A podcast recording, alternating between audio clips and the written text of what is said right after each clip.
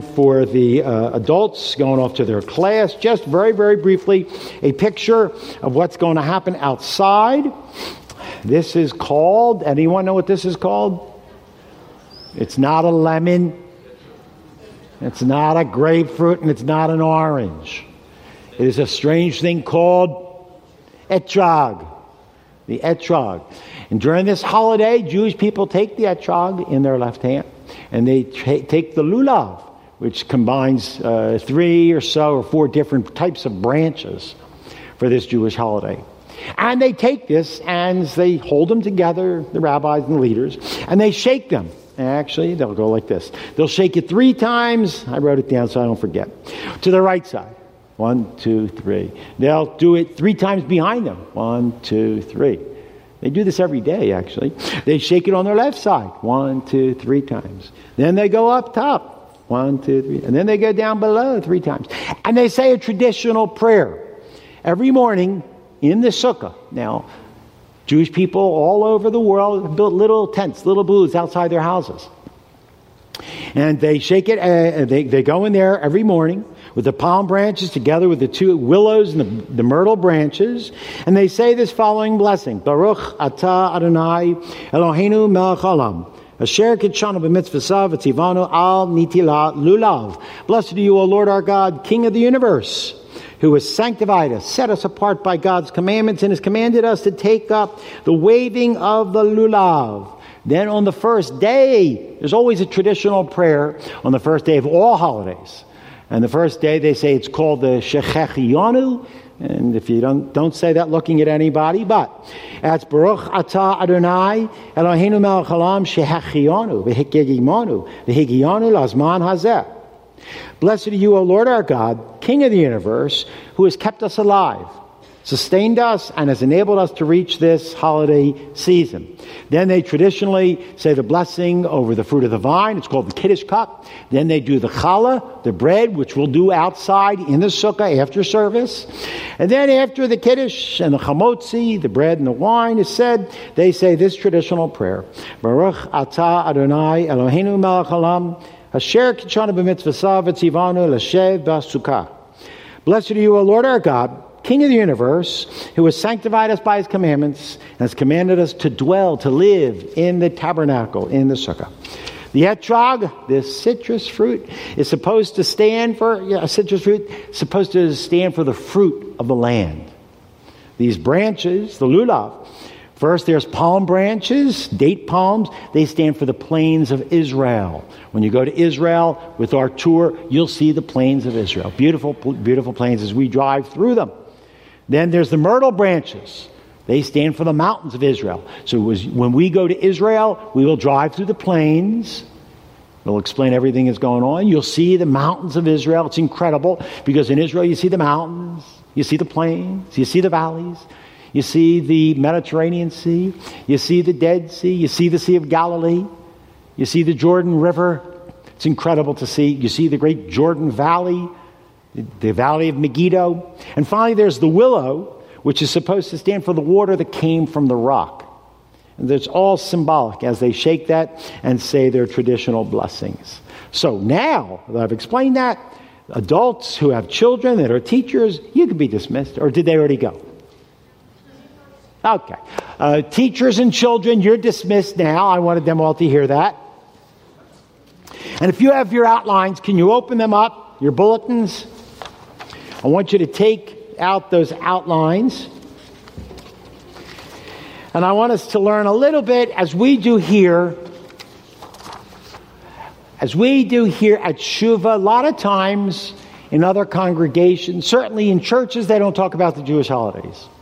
A lot of times in Messianic congregations, the rabbis will give you a message, which is good, as I try to give you each week, which I will today, but they don't always explain the holidays. And I know because we always have visitors and guests, people leave here and I could give a regular message. They say, well, what was that holiday all about? I'd like to know about the holiday of Sukkot. What does it mean? The reason I say this is because, listen, there's only two people that don't understand Jewish holidays. All the Jewish holidays. Now, you know, there's a bunch of them.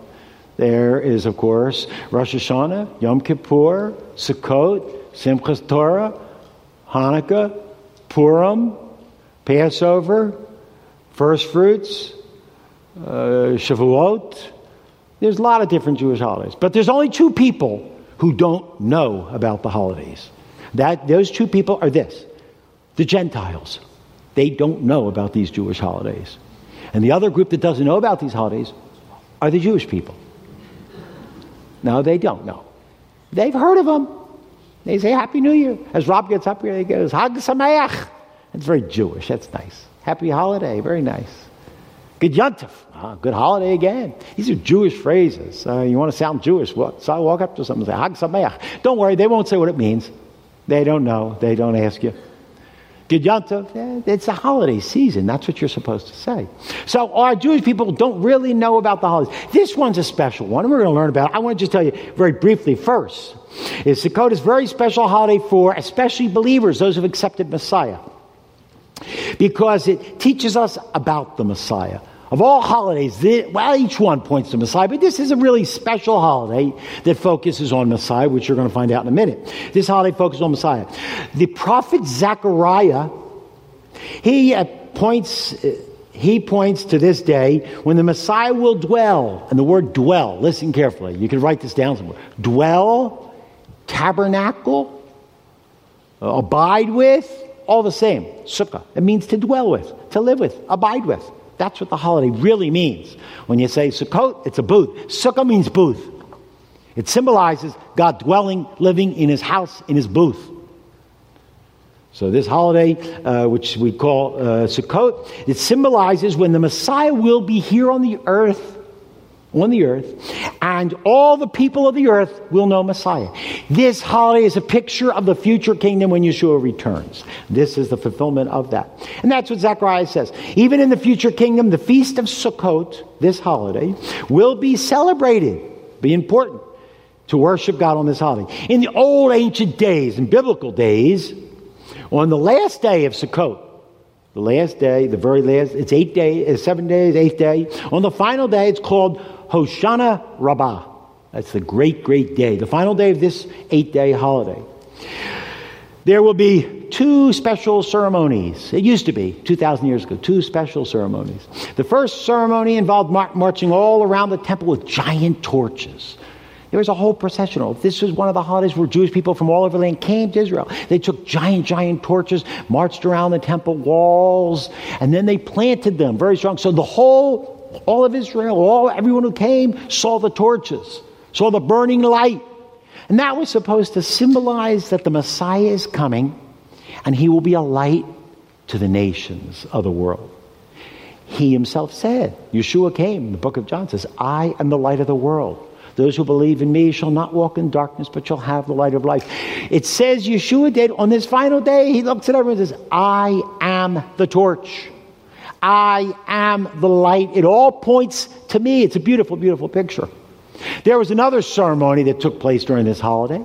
Up at the temple, those of you who haven't been there, those who've been there, you'll be with me. Up at the temple, about a half a mile away, we walk underground. It's really a cool walk. From the pool of Siloam, which, uh, where Yeshua healed uh, the lame man and the pool of uh, the blind man, pool of Siloam. And we're going to go to the pool of Siloam, a half mile away. And now, just last year, they built a tunnel underneath.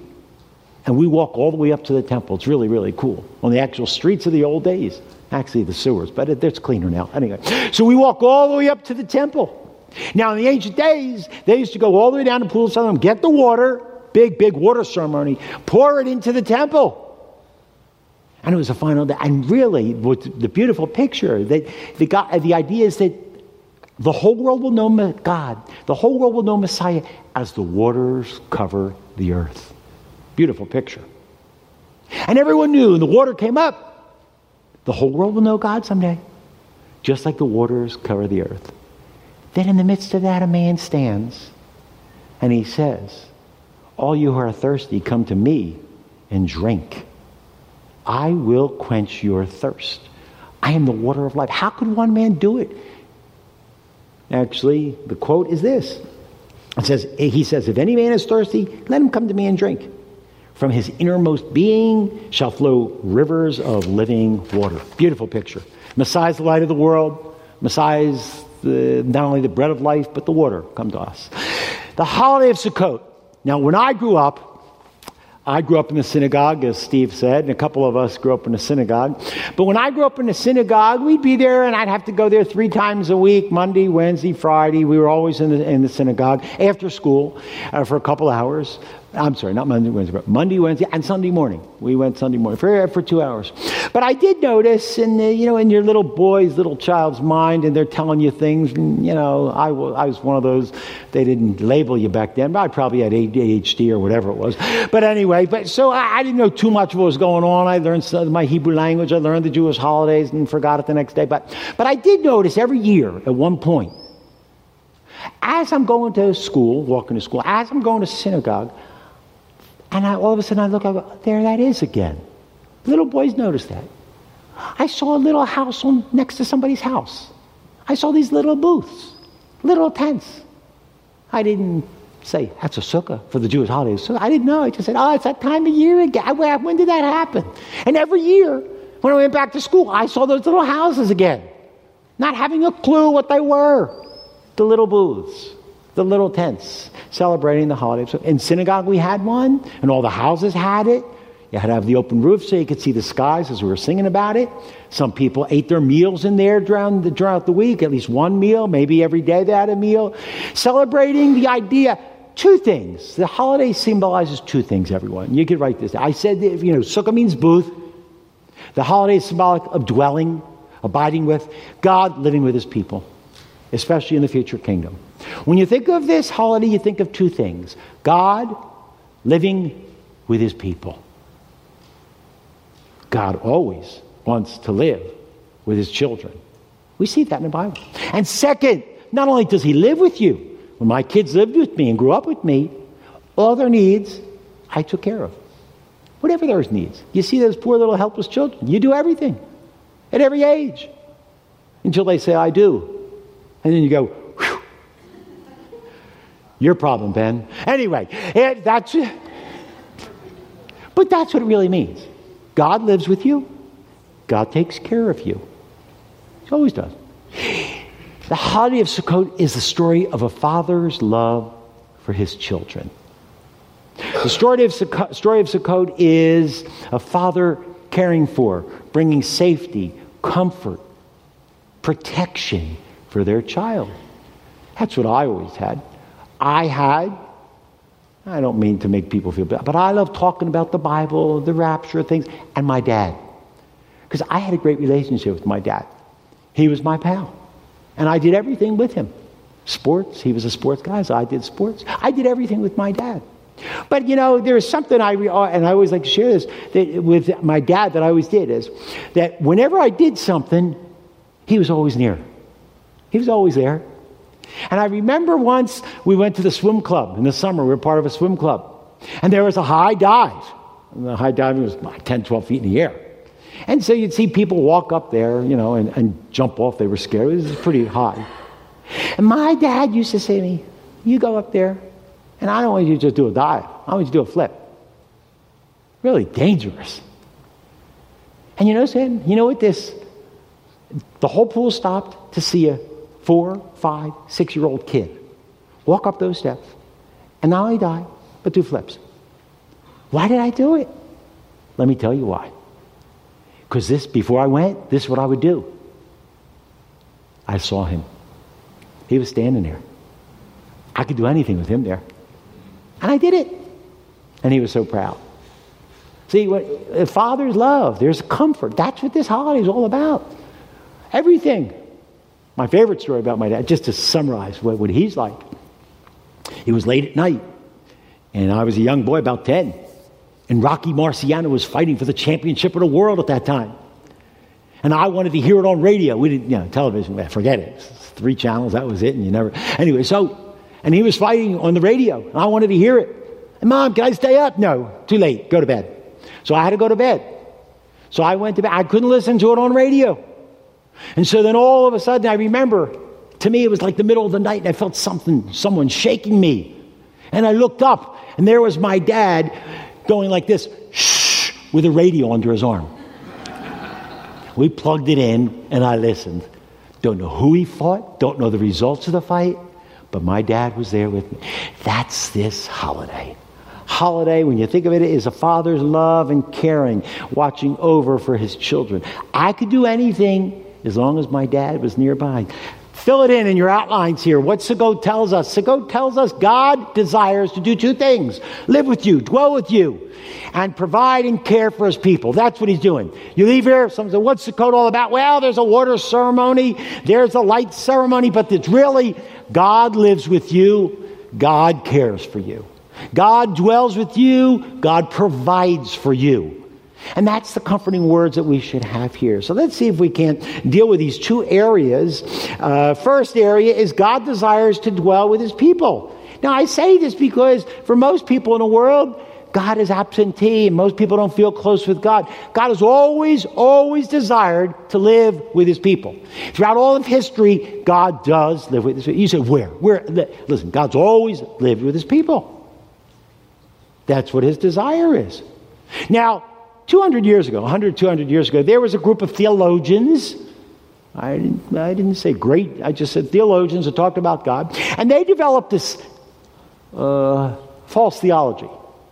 The theology was what we call deism, the deists.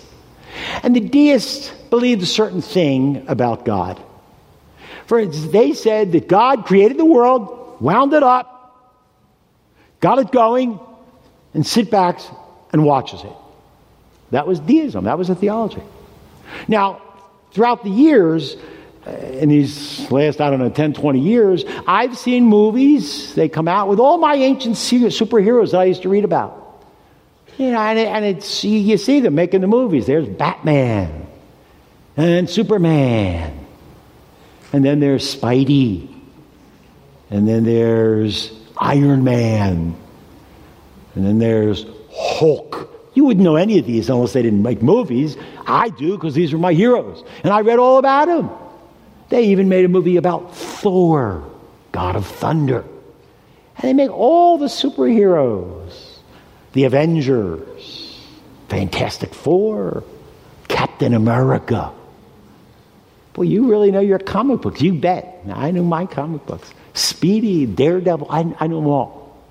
But then they haven't made the movie about the most greatest of all the superheroes when I read about it. Nobody knows about it, no one ever hears about them. But in the comic books, there was a strange being. That when all these people were fighting on the earth and the atmospheres and going into the spaces and everything, they'd all be fighting the evil people and all. All of a sudden, they'd go so far out in the uh, outer spheres, all of a sudden, they'd stop. And in the comic books, there was a big white light. And all enemies, good, bad, evil, everyone stopped, went back to earth, and everything resumed normal. That presence they went into in the, in the comic books was called the Watcher. They all stopped in the presence of the Watcher. And we grew up there. The Watcher is God. Except one thing the Watcher never did anything. He couldn't do anything. We never knew what he was going to do. And that's what the deists say. God watched and couldn't do a thing. That's not our God. God does not just watch, He's involved with everything in your life. He lives with you, He takes care of you. We see that in the Bible. It in. The first place we see, you know, I could pick a couple of them, but the first place you see, God dwelt in Solomon's temple. Let's go back a couple thousand years ago. Jewish people came out of Egypt. Came out, Moses brought them out of Egypt somewhere around 1400, 1440 BCE. Moses brings them out, brings them through the Red Sea, brings them to Mount Sinai. God gives them the law. They dwell 40 years. Yeah. They dwell 40 years in the wilderness. And you sort of think they're a nation, but they're not. They're a fledgling group of scattered tribes. Then Joshua brings them into the land, and ah, they're a nation now. No, no, no, they're not. They're all scattered. No one's organized. Yeah, Joshua comes in, brings them in, conquers some of the land. Then Joshua dies off. And then they're all doing that which is right in their own eyes. In the period of three, four hundred years, a period of called the judges. And they're here, they're there, they're everywhere in the land, but they're not united at all. So even though we think Israel became a nation when they come out of uh, and Passover, they're not. And so for 400 years, they're not really a nation yet. They're forming and developing, almost like the womb for nine months in a woman. But then all of a sudden there is one man by the name of Saul. And so he starts unifying the kingdom and he starts defeating some of the enemies. But they're not quite a nation yet. But he does good. He's not a spiritual, godly man, but he's a good administrator, a great warrior. Saul helps. Saul dies off, and then God raises up our great King David. And David sort of unites the kingdom north, south, puts his kingdom in Jerusalem, actually from Hebron, then he goes into Jerusalem. And David becomes one of the, the, the, greatest king Israel's ever had, and he expands the kingdom. And you say, well, now they're a nation? Mm, not quite. Almost, but not quite. Still something they needed. So Solomon takes over, and David says, The kingdom's yours. I've defeated all your enemies. There's peace all around you. This is what you're going to build. You're going to build a temple because that's what will complete this nation. You need the temple. Why? Because this nation is empty and missing and lacking without God living among you. Unless the Lord builds the house, they labor in vain who build it. I have a very, very good marriage one of the best around. 39, well, that was in August. We're working on number 40. Anyway, um, uh, I forget. Oh, yeah. I have a very good marriage. And people say, How do you do that? How do, you, how do you have such a good marriage? Well, I have my means and I could give you advice, and I will give you advice privately. But I'll tell you, the marriage would be a disaster. Sorry, hon. Without God in the center. If He's not in the center, we don't stand a chance, folks. It means I have to have a relationship with God. She has to have a relationship with God. We have to have a relationship together. Without Him, unless the Lord builds it, you labor in vain. You are not an individual. You are not a couple. You're not a family. You're not a nation without God in the center. Israel was not a nation without God in the center. So now Solomon, all his wisdom and all his money, he builds the house. And that's where we, it all comes to a point. In 1 Kings, follow along, chapter 8. Solomon assembled all the elders of Israel, heads of the tribes, the leaders of the fathers' households. And this was somewhere, you remember, Israel came out, Jewish people came out of Egypt about 1446, just to give you a date. This is about 960 BCE. So we're talking four or five hundred years later. And he gathers everybody together and he says to bring up God's ark, the ark of the covenant of the Lord, from the city of David, which is Zion. They brought up the ark of the Lord and the tent of the meeting and all the holy utensils which were in the tent. And the priests, everybody gathered together in Jerusalem, verse 5. And King Solomon and all the congregation of Israel, everyone gathered together, were assembled to him in the ark. And they sacrificed sheep, so many you couldn't even count them, the sheep. And he says, Then the priest brought the Ark of the Covenant to its place into the inner sanctuary of the house. I think it took about seven, ten years to build this temple. And it says that they brought it to the most holy place. Under the wings of the cherubim, there was a cherubim, the mercy seat, the ark, the mercy seat, the cherubim. Verse 7. And the cherubim spread the wings over the place of the ark, and the cherubim made a, a covering over the ark and its poles from there. There was nothing, uh, nothing in the ark except the two tablets of stone that God gave Moses were there. And the Lord made, which the Lord made a covenant with the sons of Israel when they came out of the land of Egypt. So you see this great, great, beautiful uh, building, temple. You see the, the uh, holy place there. Outside was the altar. Here was a giant veil. Inside here was the, was the ark with the tablets in there, with the mercy seat on top, and a cherub here, and a cherub here. And it was a holy sight. And it took almost 500 years till it was complete. And look what it says, verse 10. And it happened when the priest came from the holy place, the cloud filled the house of the Lord. It's a great moment in the Bible, folks. God said, putting a stamp of approval on this nation. And God says, I am with you. I am in your midst. And God manifested his presence. Must have been a glorious sight. The cloud of God filled the house. The priests, they couldn't take it. It was too powerful to minister because of the, the cloud. The glory of the Lord filled the house. And Solomon said, The Lord has said that he would dwell in this house. I have surely built you a house, a place for there for you to dwell. we see God wants to dwell. He did it in the past. Thousands of years ago, did it with the nation of Israel. But I want to go back to the very beginning when they came out of Egypt. This is really uh, uh, B. Fill it in. Fill it in. Fill it in. I think it's B. Yeah. God dwelt in the wilderness, in the wilderness tabernacle with them. What I'm trying to tell you is that God wants to live with you today. He always has. God has no needs, but He wants to live with us. He wants to have fellowship with you. He wants to talk to you. Sometimes Fran comes down in the morning for our coffee. We get our coffee together, and I, I feel I tell her, "Oh, I had a good time with the Lord this morning. It was close, fellowship and talking. He loves that. He wants to do that. So when the Jewish people came out in the book of Exodus, let me set the context for you. Every book really has a, a form.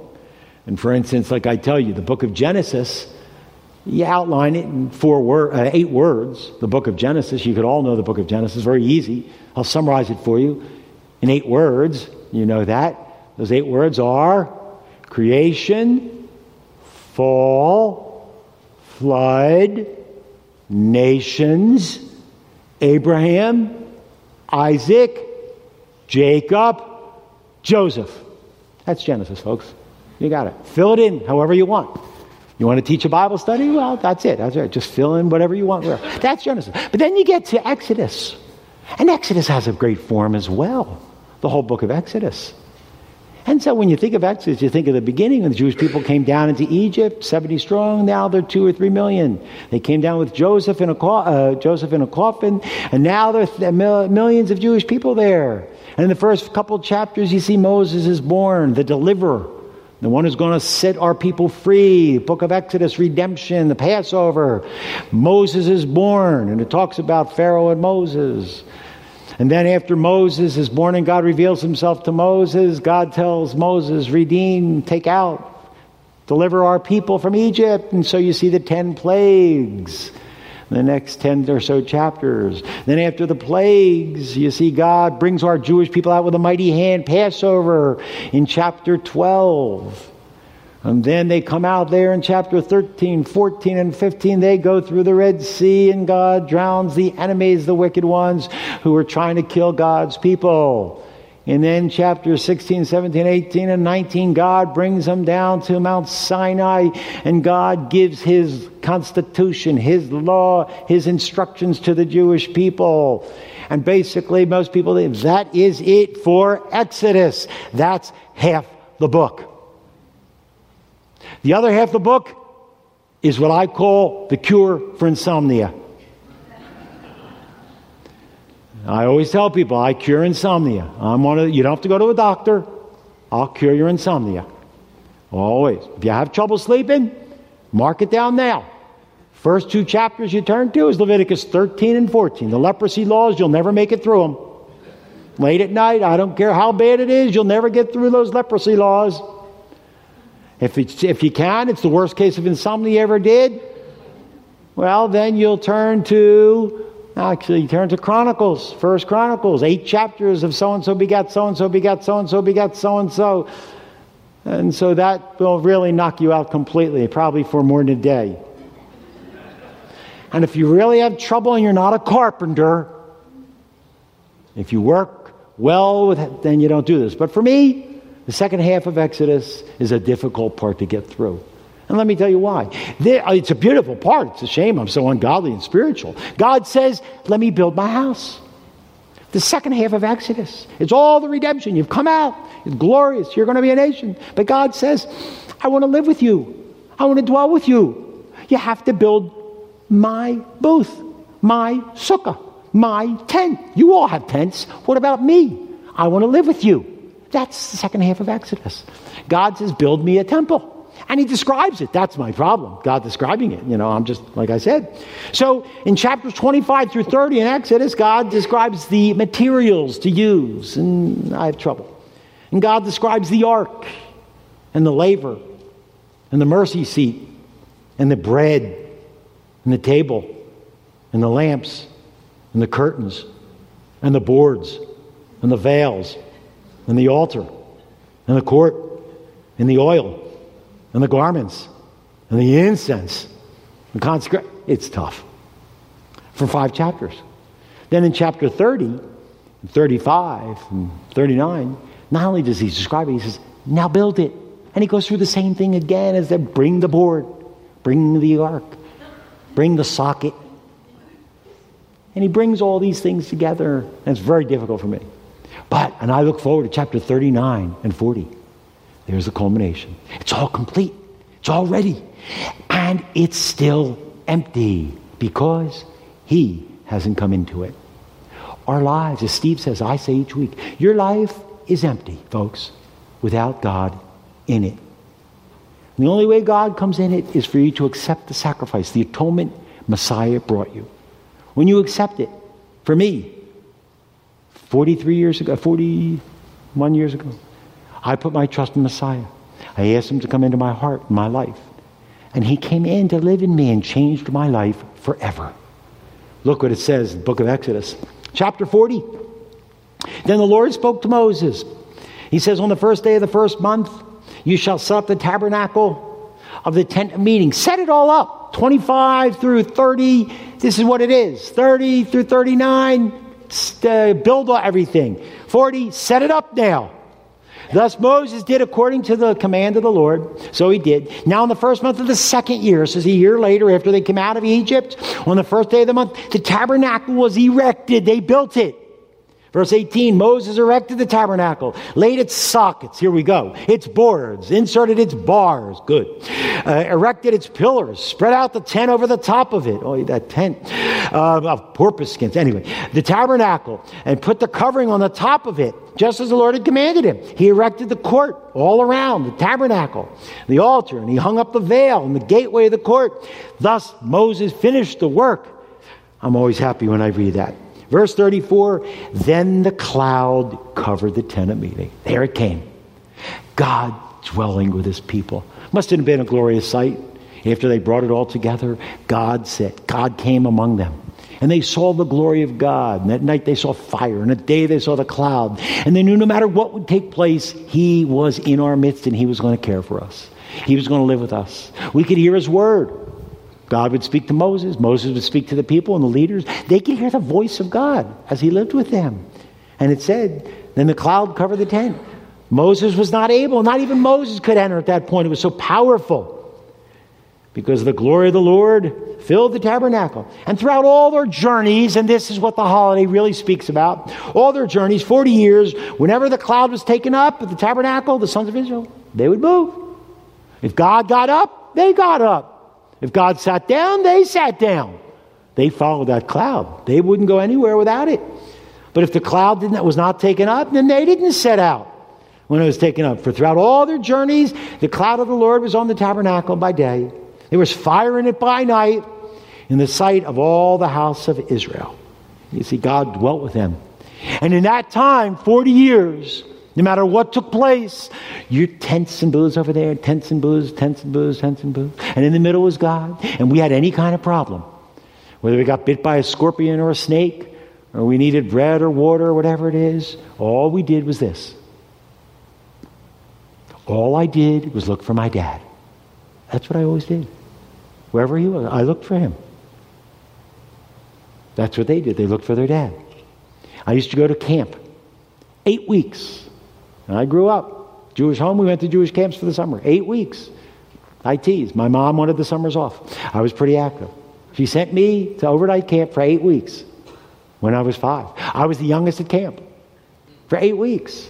But during the eight weeks, two days during the eight weeks, we have visiting day.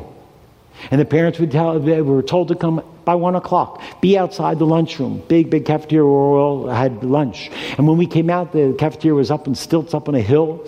And when we came out, we'd open the doors there, we'd see a sea of faces. Maybe thousand adults, you know, because we had a couple hundred kids. And so there was thousands of adults there, all just like this, like ants, all over. And I, I don't know how my dad was just five nine, not a big man. But I'm telling you, I'd open those doors and I'd see thousands of people, and you'd see me go, there it was. I saw the face. And he was always, he was always up. That's what they did in the wilderness. They looked for their dad. They looked for God because he dwelt with them. God wants to live with us in the temple. in the tabernacle. The future, the future kingdom, God will dwell with his people. That's the fulfillment of the holiday. The fulfillment of the holiday. You see, someone was asking me this morning, you know, you talk about the tribulation all, you talk about the, the uh, rapture today. Listen, let me summarize it. 2,000 years ago, our Messiah died, was resurrected for our sins, and he went to heaven. He says, I'm going to come again someday, and I'm going to receive it to myself. 2,000 years later, he hasn't come yet. We believe he's coming. With all our heart, I know he's coming again. But right now, we live in this time period where he's not. One day in the future, trumpet will blast, and God will gather together the Jewish people. Let me put this here so I can move a little freer. He will gather his people to the land. He will gather the body of Messiah to be with him. I believe that's the rapture. There's coming a time, don't, don't ask me to explain it. All I know is it says he's going to receive us up, up. We're going up. So there will be a rapture. Then after that rapture, there'll be a short time period, I don't know how long, when confusion reigns in the earth. And then there will be one man who will rise and bring peace to the world, and everyone said, Ah, he's like he's our Messiah. He's like the Messiah. This one's the devil himself. Not the devil, but he's filled with the devil. He will sign a covenant with the Jewish people for seven years. Those seven years are what we call the tribulation period that Jeremiah spoke about, that the Isaiah spoke about. It's a tribulation period where God is disciplining and purging our Jewish people specifically for them. Seven years. At the end of those seven years, Messiah returns with the people he took with him to be the cloud, and he sets up the thousand year messianic millennial kingdom, which is a picture of the holiday of Sukkot. You see, those Jewish holidays, I said, was Passover, the death of Messiah. Second was the resurrection of Messiah. Third is the giving of the law and the Holy Spirit. Going on today is the time period that he's gone. There will be a blast, which is the fulfillment of Rosh Hashanah, the Jewish holidays when God gathers his people. There will be Yom Kippur, the cleansing of the nation of Israel, when a whole nation will have a new relationship with God when God will cleanse them from their sin and forgive their sin, and they will all know me. Then, after He cleanses them, then He will dwell with His people. That's Sukkot. In the future, God, and we see it here. Look at Zechariah chapter 12, verse uh, 9. In that future day, God says, I will set about to destroy all the nations to come against Israel, come against Jerusalem. By the way, everyone look up here. In the future, you thought it's bad for Israel now? It's going to get worse. He, they're still protected. God's still going to watch over them. God still has a covenant with them. But the whole world is going to rise up against Israel. And when it doesn't look too good for Israel, Messiah is coming back with all of us to save the nation of Israel, to set him up for the kingdom. Zechariah speaks about that day. And he says, And I will pour out on the house of David and the inhabitants of Jerusalem the spirit of grace and supplication. So they shall look upon me, God speaking. So they shall look upon me whom they have pierced. Who is this one who's pierced? Zechariah 12:10, great verse. God speaking, they're going to look upon me whom they pierced, and they'll mourn for this one, as one mourns for an only son. They will weep over him with a bitter weeping, like a firstborn.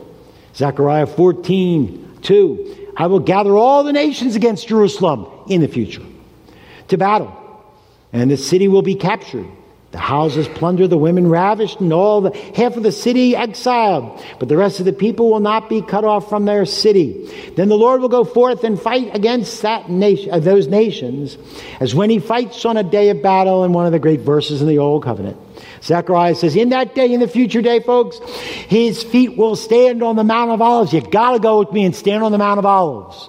I will show you where it will happen. Messiah is coming back. And that Mount of Olives is going to split. Right in the middle, east to west. Half's going north, half's going south. The valley will be east and west. And this verse tells us in the future day it's happening, which is in front of Jerusalem on the east. We'll stand there. And the Mount of Olives will be split in the middle from east to west. Large valley so that half of the mountain will move toward the north, other half toward the south. And the Lord will be king that day over all the earth. In that day, the Lord will be the only one, and his name the only one. Then it will come about that any who are left of the nations that went against Jerusalem, they will have to go up every single year to worship the Lord of hosts during which holiday, folks? Sukkot. They're going to celebrate it. You see, God always dwelt with his people. the temple, the tabernacle in the future. Even the great, great, everyone loves Book of Revelation. Let me just read Book of Revelation here, 21. Future. Then this, John writes, I saw a new heaven, a new earth. For the first heavens, the first earth passed away. There shall no longer be any sea. This is the eternal kingdom in the future. And I saw a holy city, the New Jerusalem, coming down out of heaven, made ready as a bride adorned for her husband. I believe the husband's Yeshua, and I'm the bride. All right, if you're a believer, you're the bride too. We're going to be with him. And it says, where was it? Yes, good. And I heard a loud voice from the throne saying, Behold, the tabernacle, the, the sukkah, the dwelling place of God is with men, and he will dwell among them. They shall be his people, and God himself will be among them. You see, God wants to dwell all the time. Past, future, and today. Where is he today? I went to Jerusalem. I didn't see God. You've been to Jerusalem, you didn't see God, but He says He wants to dwell with you today as well. John 14, Yeshua says, I'm going to ask the Father, He will give you another helper. That's the Holy Spirit of God. He will be with you forever. That is the Spirit of God, whom the world cannot receive because it does not see him or know him, but you know him because he abides with you and he one day will be in you. Not only did God dwell with them in the past and in the future, but God says, I want to live in you. That's God's desire. He wants to live in us. 1 Corinthians 6 19. Do you not know that your body is a temple of the Holy Spirit who is from God, whom you have from God, and that you are not your own? Let me put it this way. On January 15th, 1972, back in Philadelphia, that night, I told God this God, I believe I've sinned against you. I believe you sent the Messiah as predicted in the Bible, predicted in our prophets. Micah says he'd be born in Bethlehem. Isaiah says he'd be despised and rejected. Daniel says he'll come before the destruction of the Jewish temple. You'll be able to do that someday. We're going to teach you all how to do that. Psalm, King David says he'll be crucified. All these verses speak about the Messiah coming. And I said, I believe that Yeshua is the Jewish Messiah. Also, the Gentiles, if they want him, they can believe too. And I asked him to come into my life to be my atonement. On January 15th, 1972, an amazing thing happened. I don't say this in a wrong spirit. The God of the universe sent the Holy Spirit of God to live in Larry Feldman and start changing my life. Now, listen, guys, he's not finished. There's a big work he still has to do in me, but he does live in me. I know that. I hear from him every morning. I read his word. I talk to him every morning. He lives with, I have a fellowship with him. I have a relationship with the God of the universe because he wants it. One, God dwells. Quick. I wanted to spend most time on that, but I want you to fill it in too. Number two, fill it in. God, I said, provides and cares for his people. God provides for you. He doesn't want to just live with you. Sometimes I'll focus more on his provision. Today I want to focus more on his dwelling. But let me fill it in for you quickly. God provides. Let's just read where the holiday is spoken about. In Leviticus 23, we read, God speaking to Moses, speak to the Jewish people, the sons of Israel, Moses. Speak on the 15th day of the seventh month. That's when the holiday begins. Five days after Yom Kippur. Uh, Yom Kippur was last Saturday. That was the 10th. So Sunday, Monday, Tuesday, Wednesday, Thursday is the first day of the holiday of this holiday of Sukkot. And it lasts the next, it says here. Feast of Booths for seven days. On the eighth day, the great day, you have a special holiday. On exactly the 15th day of the seventh month, you shall gather in all the crops. You shall celebrate the feast to the Lord for seven days. And a rest on the first day, and a rest, see, on the eighth day. That's where you get the eighth day, the great day. Verse 40. Now, on the first day, you shall take for yourselves the foliage of beautiful trees, palm branches, boughs of leafy trees, and willows of the brook, and you shall rejoice before the Lord your God for seven days. Traditionally, Jewish people do that last Sunday, the day after Yom Kippur. That's when they usually build it. We did it this morning. You'll go outside, you'll see it. And God says, You shall celebrate this feast to the Lord for seven days in the year. It shall be a perpetual statute throughout your generations. You shall celebrate it in the seventh month. Some people have it standing. Some people have one meal during the week. Some people have a dinner every night. Some people live in it for the week. But it's supposed to symbolize when God took care of them. That's what it says. And it says, verse 42, You shall live in these booths for seven days. All the native born in Israel shall live in booths, so that your generations may know that I had the sons of Israel live in booths. And by the way, I took care of them and watched over them. I had them live in booths in there. When I brought them out of the land of Egypt, I am the Lord your God. God dwelt with them. That's what it's all about. To remind you, when someone says this holiday, a couple things you think of. One, he dwells with us. Two, He provides for us. What's it a picture of? uh, 2,000, 3,500 years ago in the wilderness, little tents, booths, and God dwelling with them. What's it a picture of? The future, when God will again dwell with His people. That's what this holiday is all about. It's the culmination, the building up, it's the kingdom. But it tells us when God lives with you, He does more. Here it is, quickly. He fed His people in the wilderness. He fed His people. And I'm not going to do all the verses. Uh, let me just do the first one. He gave him drink. Behold, I'll stand before you, he said to Moses at Mount Horeb, and you shall hit the rock, strike the rock, and the water will gush out from it, and the people will drink. Moses did so in the sight of the and God gave them water. This is amazing. Providing for all those millions of people water. Then you know what the Jewish people said? Very typical Jewish. Sure, Moses, you gave us water, but I'd like some bread. Where's bread? I need some bread. I remember when I first got married, my Orthodox Jewish father came to visit us, and Fran was pretty nervous. And so she made a nice dinner for my dad. Beautiful dinner, you know, his favorite brisket and all kinds of potatoes or kasha, whatever it is. Oh, he just, no vegetables because dad, they didn't like that. They like starch. Potatoes and kasha and all, all kinds. And he made a real, real nice meal. And we sit down there and the food. Now, my dad was a nice guy, but I'm going to say something fun. So he sits down, we eat the food we're about to eat, and my father looks at the table. Beautiful meal.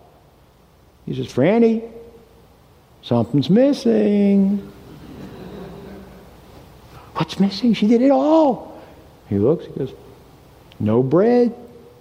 Where's the bread? Remember the old the woman? Where's the beef? Anyway, no. He needed bread. Give me that bread. Look what's in front of you. Bread. He needed bread. Not butter because he was Orthodox, but he needed the bread. Jewish people, same thing. They get it from Moses' time.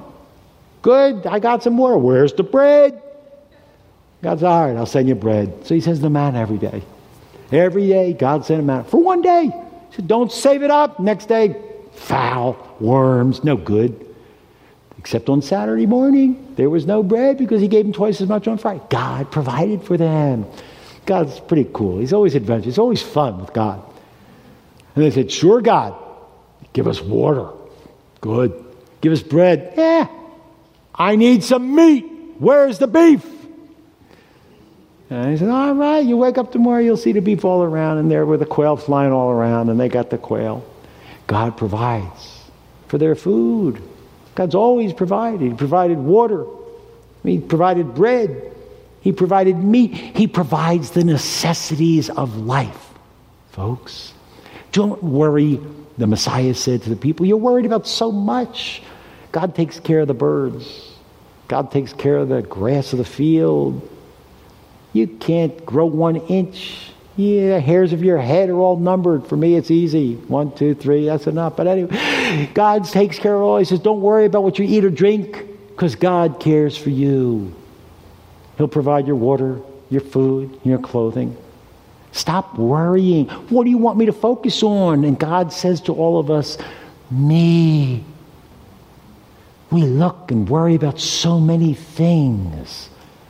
There's only one that's really important It's Focus on Him. You focus on Him, and I'll send you the water. I'll send you the bread. I'll send you the uh, cake. I'll send you the meat. Listen carefully. I will send you the shoes. I will send you the money for the bills, for the dentist. I'll bring you peace and comfort when you're sick. I will either heal you or give you comfort. God cares more for you than any of us. God cares. That's what the picture is, folks. He will feed them in the wilderness. B, just fill it in. He taught them. God gives them wisdom. He humbled you, verse chapter 8, 3. He humbled you, he let you be hungry. You know, that's amazing. I'm going to stop just for a minute. God will sometimes let you be hungry. That's what it says. I don't like it. God will sometimes let you be sick. God is in control. We need to focus on Him no matter what He sends our way, no matter what spot we see on the x ray, no, no matter what happens to our loved ones, our children, our mates. God will let it happen. It says, for His world, for His correction, for His loving kindness. We can trust Him, folks. I'm not making light of our problems. I'm the first one to start crying and complaining, just like all of you. But I'm reminding myself here God let you be hungry. He fed you the bread, which you didn't know about, nor your fathers, that He might make you understand that you don't live by bread alone, but by every word that comes out of the mouth of God. That's why you have to be reading the Word of God every day to be encouraged, to be built up, to get wisdom and insight. God speaks to you. Listen, I am a firm believer. God speaks to us all in two ways one, through the Word of God, and two, through what I call the subjective, mystical, unique way that nobody understands. Now, that will never be contrary to the Word of God. But listen carefully. And I know God speaks to me all the time, and He reveals wonderful things to me. And when He speaks, you know it. But He won't speak to you without you reading the Word of God. God wants to give you wisdom and insight into life. You're knowing, knowing your heart that the Lord your God was disciplining you, teaches us as a man disciplines his child. Deuteronomy 8, 8 Therefore you shall keep the commandments of the Lord your God, follow him, walk in his ways, fear him because he will teach you. Three, God provides for his people's needs. I, I just like to read this because it's the time of Sukkot. Deuteronomy 29, 5 God says, I led you 40 years in the wilderness. I love this verse. Your clothes did not wear out on you. That's impossible. You go to Israel, your clothes are going to wear out. They're going to get dusty and dirty and torn and shredded, and it's, it's tough. Your shoes are going to get war holes on it. Look at this. Your clothes are not going to wear out 40 years. Your sandals, they didn't wear out. God provides for your needs. God cared for his people in the wilderness. Look what Nehemiah says. In your great compassion, Lord, you did not forsake them in the wilderness. It all goes back to the wilderness, folks. Everything. Look up here for a minute. It all goes back to the wilderness and to the future when he'll dwell with them again. Hmm. And he says, For, he didn't forsake them in the wilderness. The pillar of cloud did not lead them by day to guide them on their way. The pillar uh, of fire by night for the light guided their way where they were supposed to go. You gave your good spirit to instruct them, your manna you didn't withhold from them.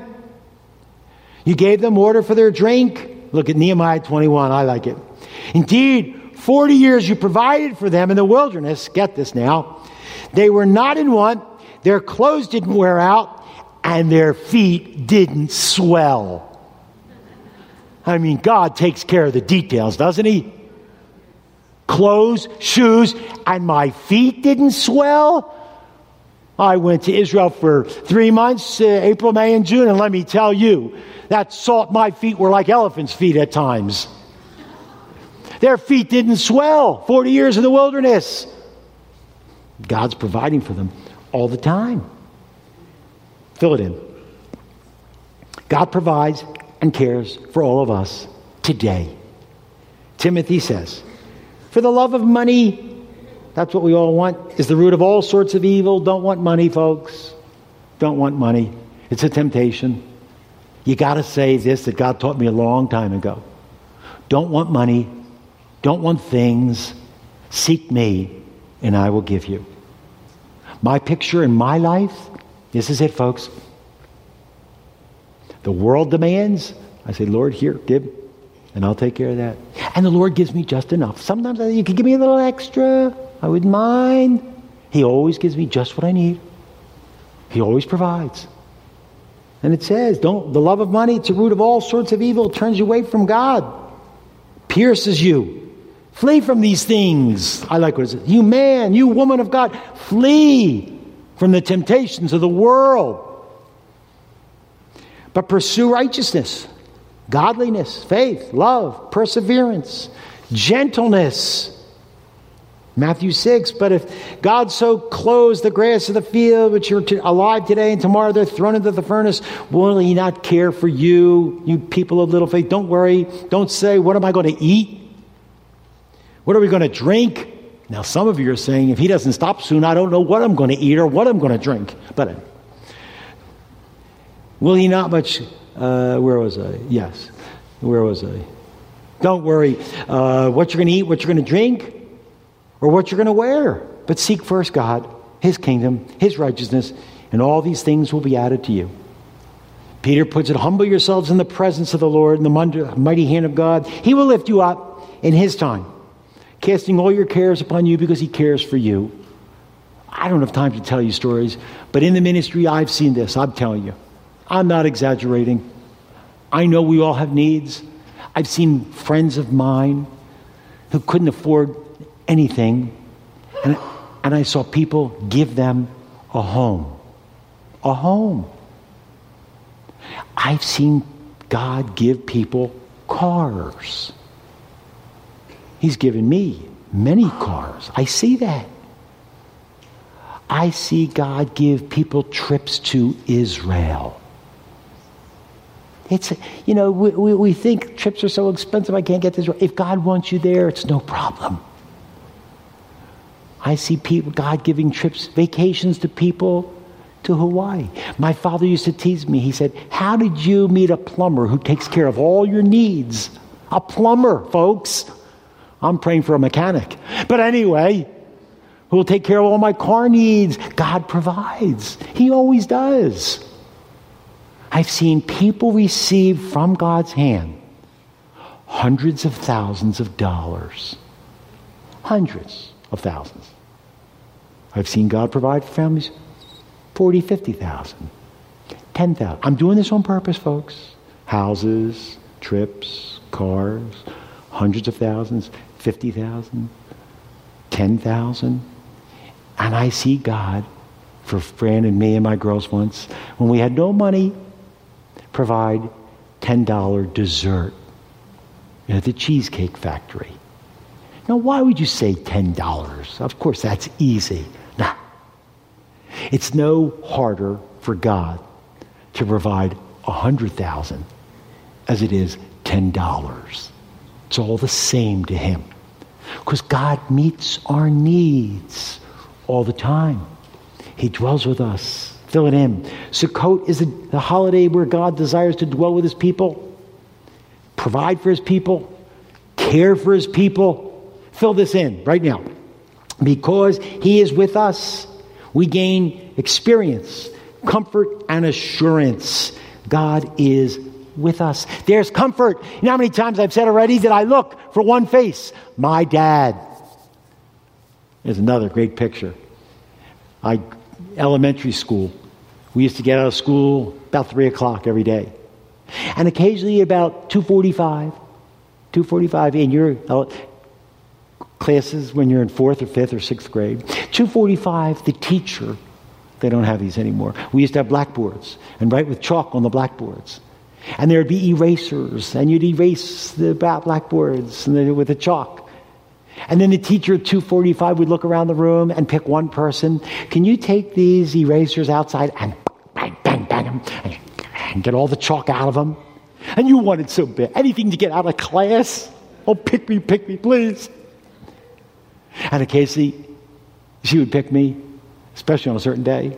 And I'd go outside with my erasers. And there was the school, and a big, big schoolyard here. And at the top of the schoolyard, I would look for a white Chevrolet. And I'd see that car. And in the car was my dad with two things a pair of jeans, which we weren't allowed to wear at school, and a football. I looked for him. Comfort. Your father is there all the time. He should provide comfort. Make use of it. Number two, because God cares, we can trust him. Great verse in the Bible. Fill it in. Listen. God, Psalmist says, You've taken account of my wandering. You, you know me, God. Put my tears in your bottle. Are they not in your book? Don't you see every tear, God? He does. Because He cares, we can trust Him. Listen carefully. Got to read it. Be patient. It's cool. Moses and the people were in the desert. But what was he going to do with these people? They had to be fed. And Edward G was angry. Uh, no, no, okay.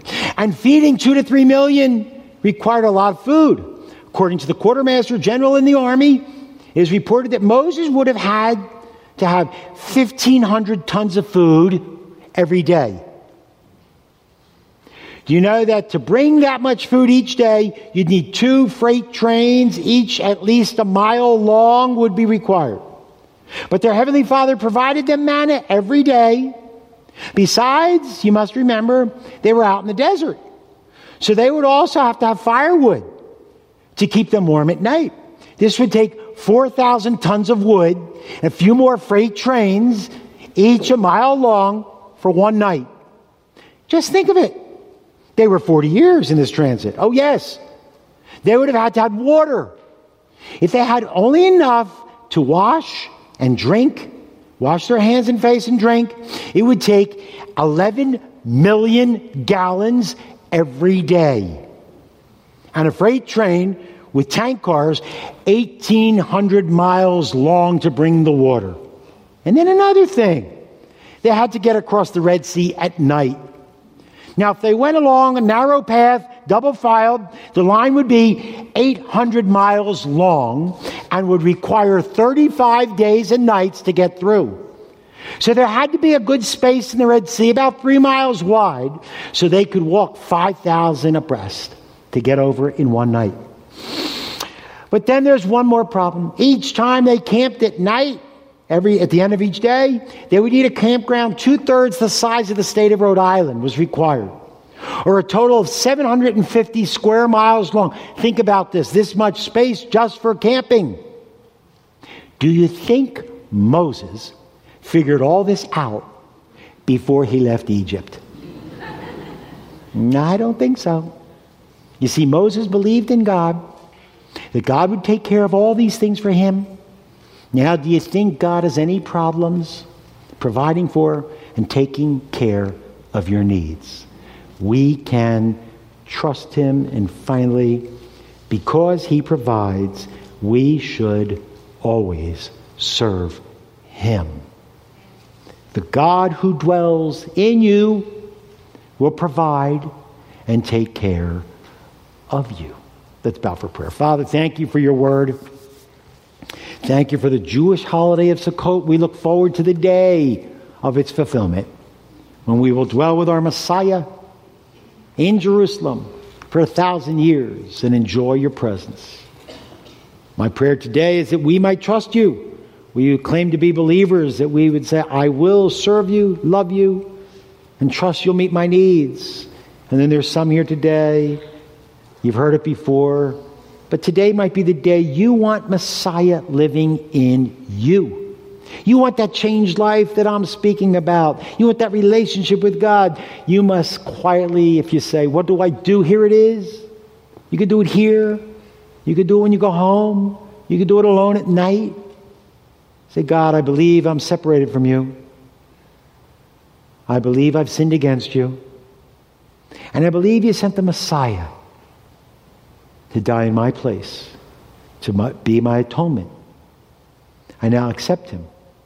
I receive him into my heart and into my life. If you do that, the Bible says he will come in and live in you and provide and take care and feed you. We thank you for these things. We ask it all in Yeshua's name. Amen.